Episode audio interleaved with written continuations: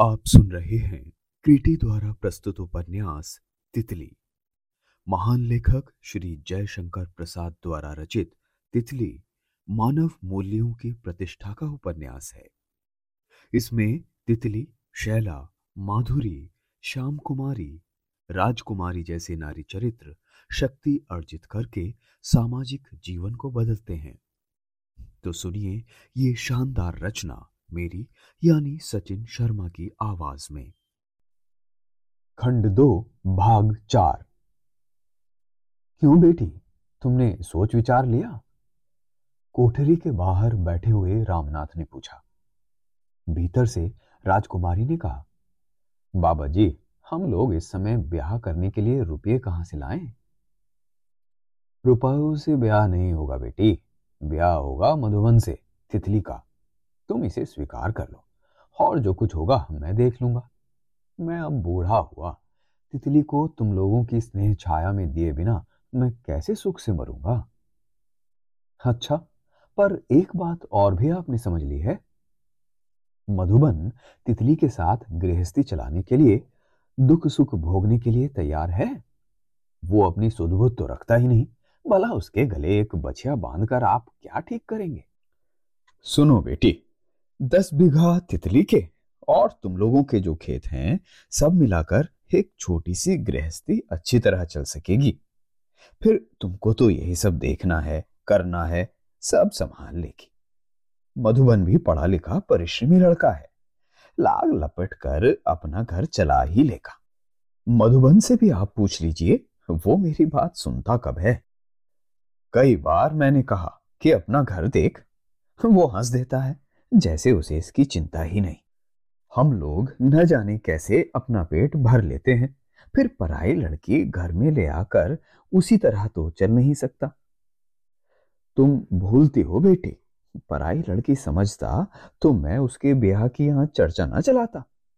मधुबन और तितली दोनों एक दूसरे को अच्छी तरह पहचान गए हैं। तितली पर तुमको दया ही नहीं करनी होगी, उसे प्यार भी करोगी। उसे तुमने इधर देखा है? नहीं, अब तो वो बहुत दिन से इधर आती ही नहीं। आज मेम साहब के साथ वो नहाने गई है। शैला का नाम तो तुमने सुना होगा, वही जो यहाँ के जमींदार इंद्रदेव के साथ विलायत से आई है। बड़ी अच्छी सुशील लड़की है, वो भी मेरे यहाँ संस्कृत पढ़ती है। तुम चलकर उन दोनों से बात भी कर लो और देख भी लो। अच्छा, मैं अभी आती हूँ। मैं भी चलता हूं बेटी, मधुबन उनके संग नहीं है, मल्लाह को तो सहेज दिया है। तो चलूं? रामनाथ नहाने के घाट की ओर चले। राजकुमारी भी रामदीन की नानी के साथ गंगा की ओर चली। अभी वो शेरकोट से बाहर निकलकर पथ पर आई थी कि सामने से चौबे जी दिखाई पड़े। राजकुमारी ने एक बार घूंघट खींचकर मुड़ते हुए निकल जाना चाहा, किंतु चौबे जी ने सामने आकर टोक ही दिया। भाभी हैं क्या? अरे मैं तो पहचान ही नहीं सका। दुख में सब लोग पहचान ले ऐसा तो नहीं होता, राजकुमारी ने अनखाते हुए कहा। अरे नहीं नहीं, मैं भला भूल जाऊंगा। नौकरी ठहरी, बराबर सोचता हूं कि एक दिन शेरकोट चलूं, पर छुट्टी मिले तब तो।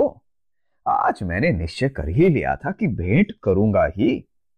चौबे जी के मुंह पर स्निग्धता छा गई थी, वो मुस्कुराने की चेष्टा करने लगे। किंतु मैं नहाने जा रही हूं।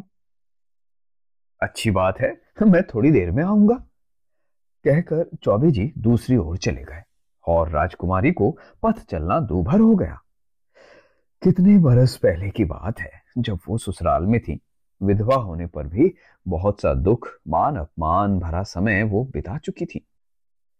वो ससुराल की गृहस्थी में बोझ सी हो उठी थी। चचेरी सास के व्यंग से नित्य ही घड़ी दो घड़ी कोने में मुंह डालकर रोना पड़ता। सब कुछ सहकर भी वहीं खटना पड़ता। ससुराल के पुरोहितों में चौबे जी का घराना था। चौबे प्राय आते जाते, वैसे ही जैसे घर के प्राणी, और गांव के सहज नाते से राजकुमारी के वे देवर होते। हंसने बोलने की बाधा नहीं थी। राजकुमारी के पति के सामने से ही व्यवहार था। विधवा होने पर भी वो छूटा नहीं। उस निराशा और कष्ट के जीवन में भी कभी कभी चौबे आकर हंसी की रेखा खींच देते। दोनों के हृदय में एक सहज स्निग्धता और सहानुभूति थी। दिन दिन वही बढ़ने लगी। स्त्री का हृदय था एक दुलार का प्रत्याशी, उसमें कोई मलिनता ना थी। चौबे जी भी अज्ञात भाव से उसी का अनुकरण कर रहे थे, पर वो कुछ जैसे अंधकार में चल रहे थे। राजकुमारी फिर भी सावधान थी। एक दिन सहसा नियमित गालियां सुनने के समय जब चौबे का नाम भी उसमें मिलकर भीषण अट्टहास कर उठा, तब राजकुमारी अपने मन में न जाने क्यों वास्तविकता को खोजने लगी। वो जैसे अपमान की ठोकर से अभिभूत होकर उसी ओर पूर्ण वेग से दौड़ने के लिए प्रस्तुत हुई, बदला लेने के लिए और अपनी असहाय अवस्था का अवलंब खोजने के लिए। किंतु वो पागलपन क्षणिक हो रहा, उसकी खींच फल नहीं पा सकी। सहसा मधुबन को संभालने के लिए उसे शेरकोट चले जाना पड़ा। वो भयानक आंधी क्षितिज में ही दिखलाई देकर रुक गई। चौबे जी नौकरी करने लगे राजा साहब के यहां, और राजकुमारी शेरकोट के झाड़ू और दिए में लगी। ये घटना वो संभवतः भूल गई थी, किंतु आज सहसा विस्मृत चित्र सामने आ गया। राजकुमारी का मन अस्थिर हो गया। वो गंगा जी नहाने के घाट तक बड़ी देर से पहुंची। शैला और तितली नहाकर ऊपर खड़ी थी। बाबा रामनाथ अभी संध्या कर रहे थे। राजकुमारी को देखते ही तितली ने नमस्कार किया और शैला ने कहा, आप ही हैं जिनकी बात बाबा जी कर रहे थे। शैला ने कहा, अच्छा, आप ही मधुबन की बहन हैं। जी, मैं मधुबन के साथ पढ़ती हूं। आप मेरी भी बहन हुई ना? शैला ने सरल प्रसन्नता से कहा। राजकुमारी ने मेम के इस व्यवहार से चकित होकर कहा, मैं आपकी बहन होने योग्य हूं, ये आपकी बड़ाई है। क्यों नहीं बहन, तुम ऐसा क्यों सोचती हो? आओ इस जगह बैठ जाएं। अच्छा होगा कि तुम भी स्नान कर लो, तब हम लोग साथ ही चलें। नहीं, आपको विलंब होगा, कहकर राजकुमारी विशाल वृक्ष के नीचे पड़े हुए पत्थर की ओर बढ़ी। शैला और तितली भी उसी पर जाकर बैठी। राजकुमारी का हृदय स्निग्ध हो रहा था। उसने देखा तितली अब वो चंचल लड़की ना रही जो पहले मधुबन के साथ खेलने जाया करती थी। उसकी काली रजनी सी उनींदी आंखें जैसे सदैव कोई गंभीर स्वप्न देखती रहती हैं। लंबा चरहरा अंग, गोरी पतली उंगलियां, सहज उन्नत ललाट, कुछ खिंची हुई सी भौहें और छोटा सा पतले पतले अधरों वाला मुख। साधारण कृषक बालिका से कुछ अलग अपनी सत्ता बता रहे थे। कानों के ऊपर से ही घूंघट था जिससे लटें निकली पड़ती थीं। उसकी चौड़ी किनारे की धोती का चंपई रंग उसके शरीर में घुला जा रहा था। वो संध्या के निरभ्र गगन में विकसित होने वाली अपनी ही मधुर आलोक से तुष्ट एक छोटी सी तारिका थी। राजकुमारी स्त्री की दृष्टि से उसे परखने लगी और रामनाथ का प्रस्ताव मन ही मन दोहराने लगी। शैला ने कहा, अच्छा, तुम कहीं आती जाती नहीं हो बहन? कहाँ जाऊं, तो मैं ही तुम्हारे यहां कभी कभी आया करूंगी। अकेले घर में बैठे बैठे कैसे तुम्हारा मन लगता है? बैठना ही तो नहीं है, घर का काम कौन करता है? इसी में दिन बीतता जा रहा है। देखिए, ये तितली पहले मधुबन के साथ कभी कभी आ जाती थी, खेलती थी, अब तो सयानी हो गई है। क्यों री, अभी तो ब्याह भी नहीं हुआ, तू इतनी लजाती क्यों है? घूमकर जब उसने तितली की ओर देखकर ये बात कही तो उसके मुख पर एक सहज गंभीर मुस्कान, लज्जा के बादल में बिजली सी चमक उठी।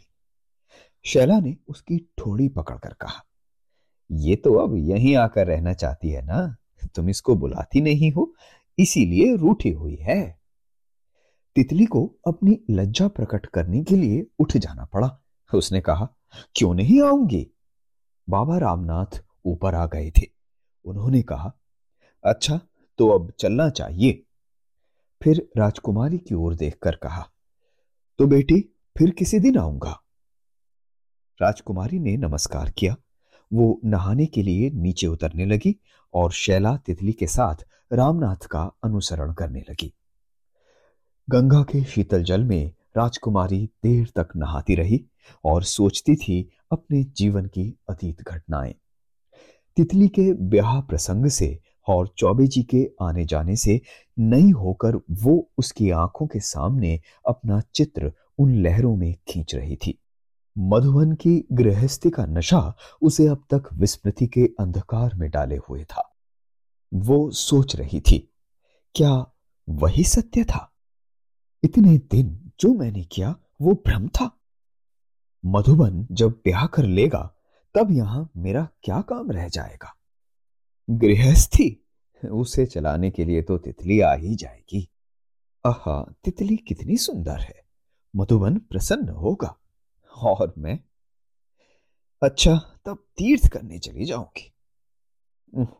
रुपया चाहिए उसके लिए, कहां से आएगा? अरे जब घूमना ही है तो क्या रुपए की कमी रह जाएगी? रुपया लेकर करूंगी ही क्या, भीख मांगकर या परदेश में मजूरी करके पेट पालूंगी। परंतु आज इतने दिनों पर चौबे, उसके हृदय में एक अनुभूति हुई जिसे स्वयं स्पष्ट ना समझ सकी। एक विकट हलचल होने लगी। वो जैसे उन चपल लहरों में झूमने लगी। रामदीन की नानी ने कहा, चलो मालकिन, अभी रसोई का सारा काम पड़ा है, मधुबन बाबू आते ही होंगे। राजकुमारी जल के बाहर खीज से भरी निकली। आज उसके प्रौढ़ वय में भी व्यय विहीन पवित्र यौवन चंचल हो उठा था। चौबे ने उससे फिर मिलने के लिए कहा था, वो आकर लौट ना जाए। वो जल से निकलते ही घर पहुंचने के लिए व्यग्र हो उठी।